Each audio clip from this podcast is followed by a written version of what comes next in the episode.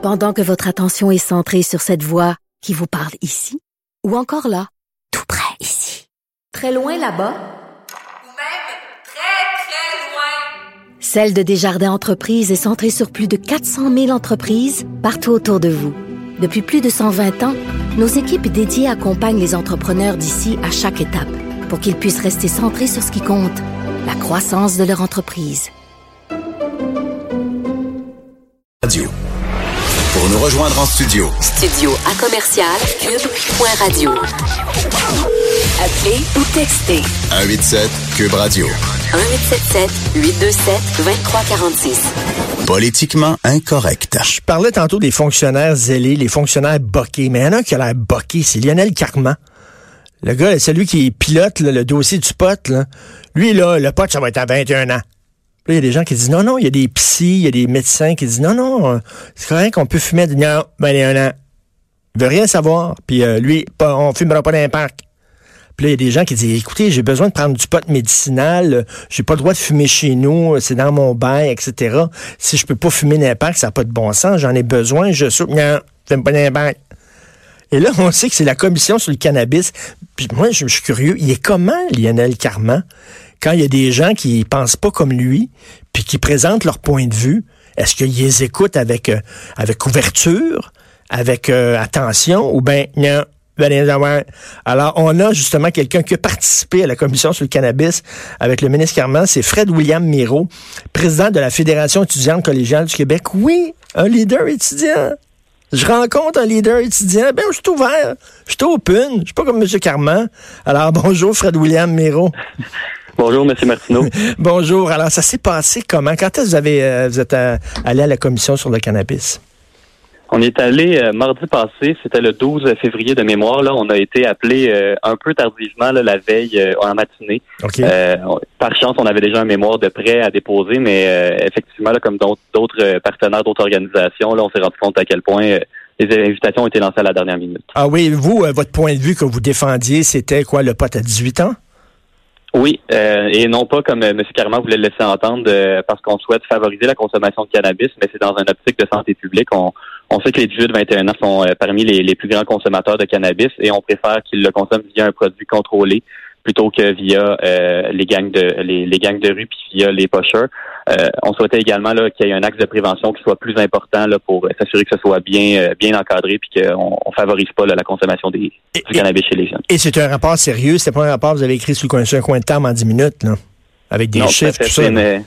C'est une, réflexion portée par nos 26 associations étudiantes depuis un an et demi. Donc, c'est vraiment le fruit de toute cette réflexion-là qu'on avait présentée euh, à M. Carman.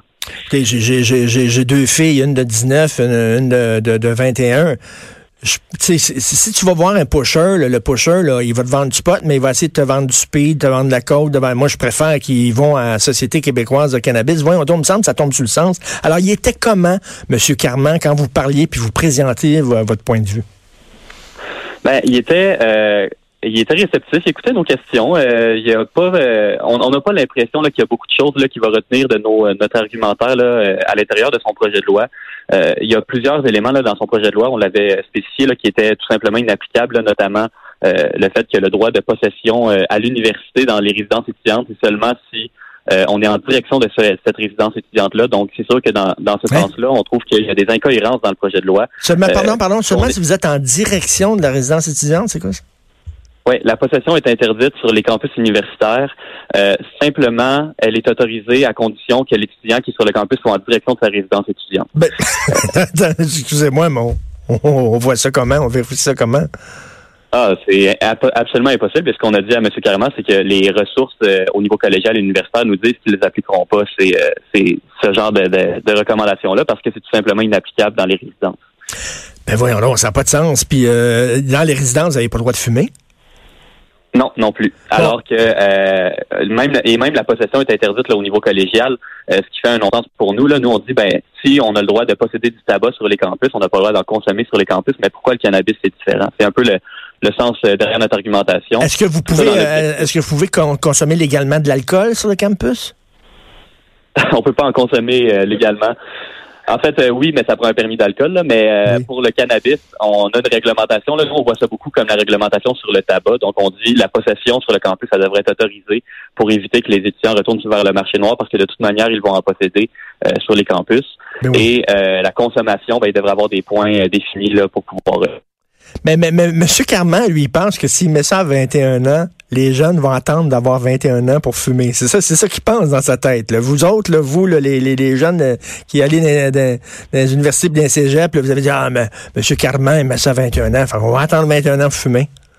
Ouais, puis ce que j'avais mentionné à la commission justement, c'est que si une menace d'aller en prison là, jusqu'avant le 17 octobre dernier euh, décourageait pas les jeunes de consommer, ben c'est pas vrai que c'est juste une amende euh, provinciale là, qui va euh, qui va les inciter à ne plus consommer. Donc on comprend l'intérêt de M. Carman de vouloir limiter la consommation de cannabis. On pense juste qu'il s'y prend pas de la bonne manière pour y arriver. Vraiment, c'est n'importe quoi. Est-ce que vous êtes déjà allé à Amsterdam? Pardon? Est-ce que vous êtes déjà allé à Amsterdam? Non, non. OK, parce qu'à. Amsterdam, moi, je suis allé, il y a des coffee house. Je suis allé fumer dans des coffee house là-bas, là, puis c'est, c'est, c'est, c'est super génial parce qu'il y a des gens qui sont... euh, moi, ça me va pas super bien le pot, puis tout ça. Puis j'ai tout le temps peur un peu de freaker quand je fume. Fait que là, tu vois là, il y a des professionnels qui sont là. Je me dis, ah, tu sais, c'est correct, je suis en confiance parce que si jamais je réagis mal, il y a quelqu'un qui est là, il va me conseiller, tout ça. Je trouvais que le concept même d'aller fumer dans des coffee shops était... C'est un peu tout croche, la façon dont ils ont fait ça ici, là. Mhm. Oui, tout à fait. Euh, puis l'exemple que vous mentionnez est bon parce que on on souhaite pas favoriser cette consommation-là, mais on pense qu'il y a une manière responsable, une manière euh, qui est euh, favorable à la santé publique de consommer du cannabis. Et on pense que juste de nier qu'il y a un problème de consommation chez les 18-21 ans, puis les interdire de consommer, ben ces gens-là vont juste se retourner vers euh, Ben leur oui. du coin, puis Ben- ils vont arrêter d'aller voir les, les bonnes ressources qui peuvent leur conseiller là-dedans. Vous avez eu quand même un petit peu l'impression de perdre votre temps parce que son idée est faite à Lionel.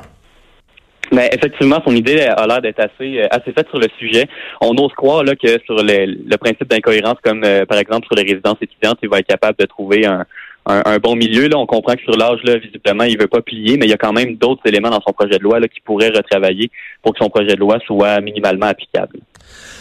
Incroyable. Euh, C'est vraiment idéologique. Lui, parce qu'il y a des psychiatres qui disent non, non, non, on devrait le mettre à 18 ans, puis il y a des, psychologues, puis il y a des fédérations, puis des organismes. Il veut rien savoir, il est boqué. Il y a quelque chose d'idéologique là-dedans. Là. C'est tout à fait idéologique. Ça part du, du principe qu'il faut euh, faire une prohibition active du cannabis et même si on est euh, contre une promotion active de la consommation de cannabis, reste quand même que si les jeunes en consomment, si les 18-21 ans en consomment, ça prend des ressources gouvernementales qui sont là pour les accompagner. Puis si on fait juste dire, il y en a pas de problème, on monte ça à 21 ans, il y a, il y a, plus personne qui va consommer en bas de 21 ans, ben ces personnes-là qui consomment en ce moment, ils vont consommer peut-être des produits qui sont de moins bonne qualité, qui sont dangereux pour leur santé, puis il y a personne au gouvernement qui va pouvoir les aider là-dedans. Deuxième sujet, là, je vais, je vais vraiment, je vais décevoir notre recherchiste Alexandre, parce qu'il a dit, il y a un deuxième sujet avec qui tu pourrais parler avec eux autres, c'est euh, les conditions des stagiaires, les stages payés. Tu pourrais te pogner avec eux autres, tu pourrais te chicaner avec Ouais. eux autres. Ben non, je me chicanerai pas, je suis d'accord avec vous. Je suis d'accord avec vous. Vous allez, vous allez déposer euh, justement un, un projet de, vous allez, euh, voyons, projet de loi modifiant les lois sur les normes de travail pour donner des conditions aux stagiaires. C'est ça, vous demandez à ce que les stages soient rémunérés. Moi, je suis assez d'accord avec vous là-dessus. Je veux dire, à un moment donné, on vous, on vous utilise pour du cheap labor, littéralement. Là. Oui, tout à fait. Euh, on a deux éléments principaux là qu'on a euh, qu'on est en train de travailler avec le ministère de l'Éducation. C'est tout d'abord l'aspect compensation financière. Donc, comment on peut équitablement compenser euh, nos stagiaires, comment on paye ça, combien ça coûterait? C'est les questions qu'on est en train de Qu'est-ce que vous avec le demandez comme un- le salaire minimum? Non, parce que dans ce temps-là, ils vont embaucher des, des, des- des travailleurs qualifiés, je sais pas, euh, en Du bas du, côté- salaire minimum? Du côté de la SEC, là, ce qu'on vise beaucoup dans le cadre d'un stage de prise en charge, donc où l'employé fait l'équivalent du travail, le stagiaire fait l'équivalent du travail d'un employé, on vise une euh, compensation équivalente au salaire minimum. Euh, après, la question qui se pose, c'est est-ce qu'on doit rémunérer de la même manière les stages d'observation, les stages euh, Mhm. de prise en charge partielle? Ben, on pense qu'il devrait avoir une certaine compensation parce qu'il y a quand même des coûts liés à l'exercice d'un stage, même un stage d'observation. Euh, dans le détail, là, on va attendre de voir les travaux que le ministère de l'Éducation mène à ce sujet pour avoir une, une idée plus précise. Parce que parce qu'un stage c'est très très exigeant, puis euh, il y a des stages où ça prend énormément de votre temps et pendant ce temps-là vous ne pouvez pas travailler, euh, avoir une job, donc c'est très difficile de payer votre loyer, de subvenir à vos besoins. C'est c'est ça que vous dites, on a besoin quand même d'être payé pendant notre stage.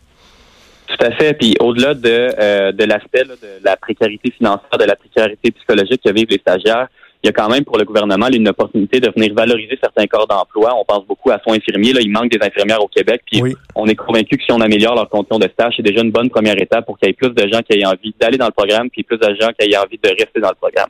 Parce que vous dites aussi, il y a deux formes de stages. Il y a des stages d'observation où tu es là, puis tu regardes, puis il y a des stages où vraiment tu participes, tu fais de la job, tu travailles. Donc, c'est certain que c'est deux implications différentes, mais qui doivent être payées de façon... Mais là, mais là contrairement à M. Carman, là, vous êtes face à un ministre qui est ouvert. Parce que Jean-François Roberge, il semble être assez d'accord avec vous, non? Oui, il a, il a donné suite à une revendication de la FEC qui était de mettre en place un chantier euh, pour étudier la question. On est euh, assez ouvert euh, qu'il puisse le faire là où on a vraiment une préoccupation. c'est qu'on s'attend à ce qu'il y ait de l'argent au prochain budget pour pouvoir déjà commencer à compenser les stagiaires à l'automne prochain. Le, chantier doit finir ses travaux en avril prochain. Donc là-dessus, on a l'impression là, que le, le, ministère des Finances et le ministère du Travail ne saisissent pas encore nécessairement le, le ras-le-bol qu'il y a sur les campus, la volonté de vraiment avoir du concret euh, dès cet hiver en termes d'amélioration des conditions de stage. Les étudiants vont juger M. Roberge en fonction de l'avancement de son chantier. Ben, en tout cas, je, je souhaite vraiment que ça, ça, avance parce que moi, je suis tout à fait d'accord là-dessus avec les étudiants. Euh, merci, Fred William Miro. Puis si jamais vous fumez un joint dehors là, en direction, si vous avez, si, savez du pot sur vous, là, il faut prenez votre boussole là, en direction là, du, campus. Là, okay? oui, j'y veillerai. Merci beaucoup, M. Martineau. merci, Fred William. William Miro. Bonne journée. Ah, non, ils vont ils vont t'arrêter. Tu tu pas dans tes poches? Ils vont regarder tes poches. Oui, tu marchais en direction comment? Là? Moi, moi aussi que tu marchais. Tu marchais en direction. Oui, non, non, non, je m'excuse. La résidence est là. Puis tu marchais en direction. Là. Non, non, non, non. Là, là, tu vas avoir une amende. Enculage de mouche. C'est de l'enculage de mouche. Tu sais, il y a tellement de choses. on déborde. Là. Hein, on, déborde, on a la langue à terre. on ne sait plus. il va falloir quoi qu'il y ait des, gens, des inspecteurs, ces campus, qui commencent à regarder lui là dans quelle direction il marche. Pour savoir.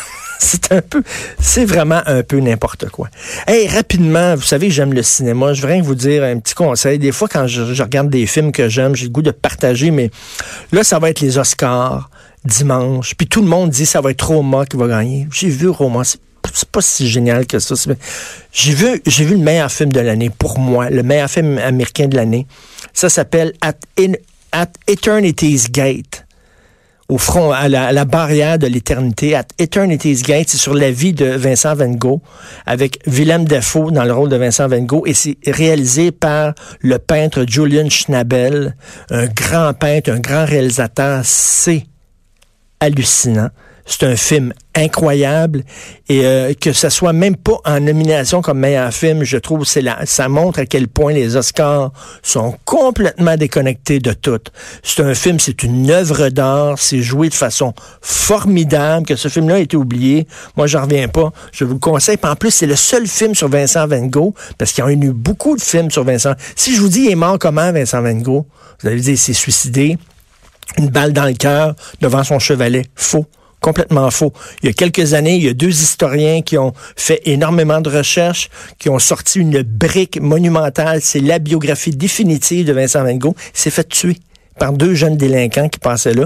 Il possédait même pas de revolver, Van Gogh, et c'est le premier film où on voit à la fin où il se fait tuer, qui, qui est vraiment là, qui, qui suit les faits. Bref, si vous avez euh, du moment de libre, moment de libre, vous pouvez le louer sur iTunes à Eternity's Gate. C'est absolument magnifique. On s'en va tout de suite à la pause. Vous écoutez Politiquement Incorrect.